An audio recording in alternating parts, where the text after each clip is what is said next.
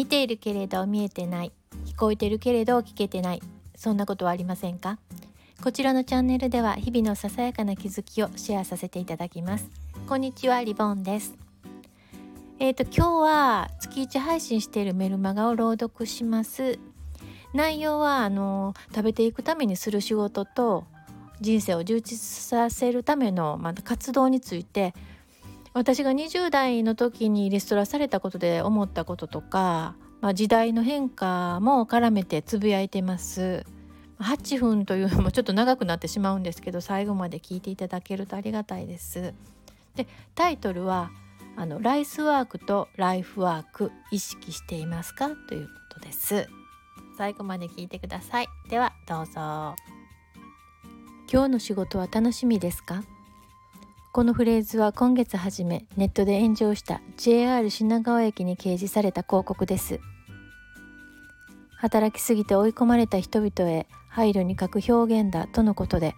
掲載はすぐに下ろされたとか。確かに複雑な思いが湧く人は多かったでしょうが SNS 出現以前であれば即掲載終了にはならなかっただろうと時代を感じながらニュースを聞いていました。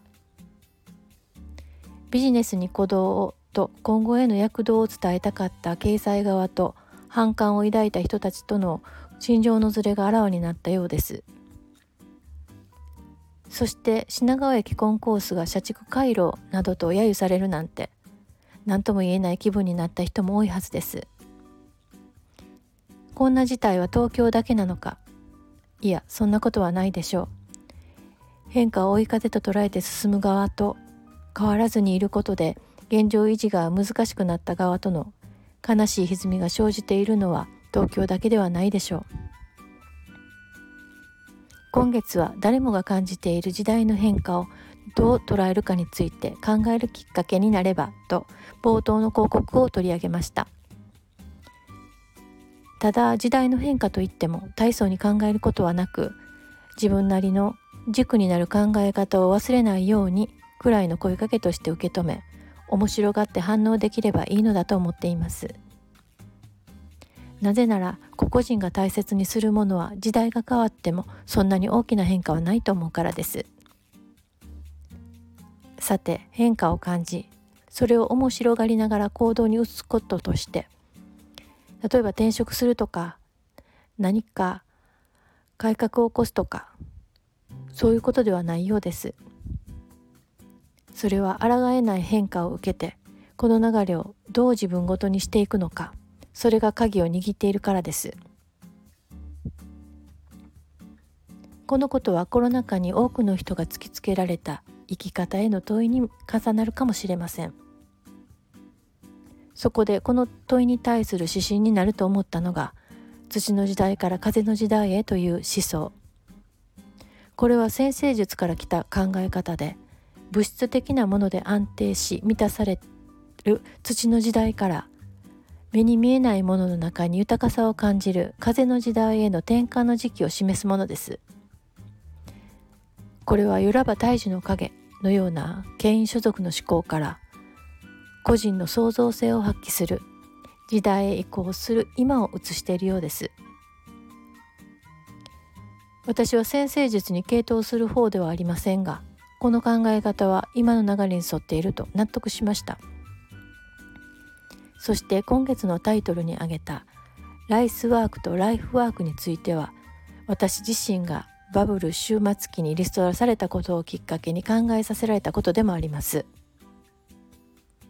日々努力していたとしても権威者側の都合でいとも簡単に切られてしまう。今はわかります。それが世の常だということ。リストラにショックを受けた私は25歳以降一つの場所に限定しない分散所属型の道を歩んできました。私にとってはリスク回避の方法になっていると思います。自分以外の何かに自分の人生を左右されにくい生き方は自分で自分をコントロールしなければならない分大変そうに感じられるかもしれません。ただ納得できない場所からはさっさと去ることができる気楽さがあります。これは自分勝手とか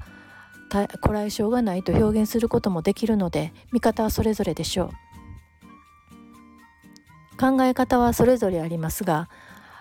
ある程度の年齢になると多くの人が振り返る共通事項があります。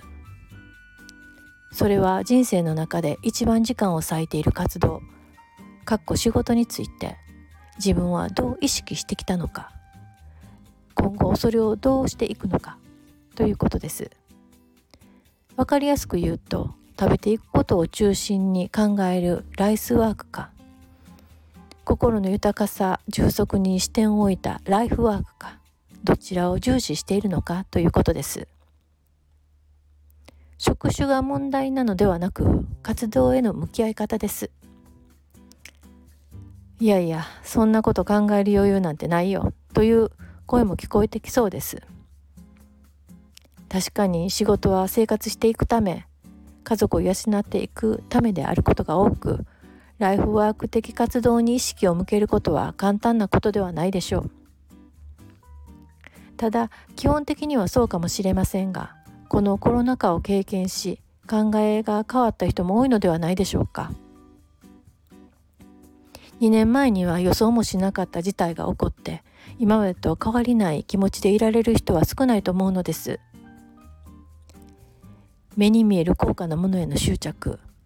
他者による評価への過敏さ完璧を作ろうがゆえの心身疲労これらの他人にどう思われるかを重視する無駄な妄想が起こすメンタルダウンに限界を感じる人も増えたのではないでしょうか。そのせいなのかどうなのか。車を持たない。家を買わない。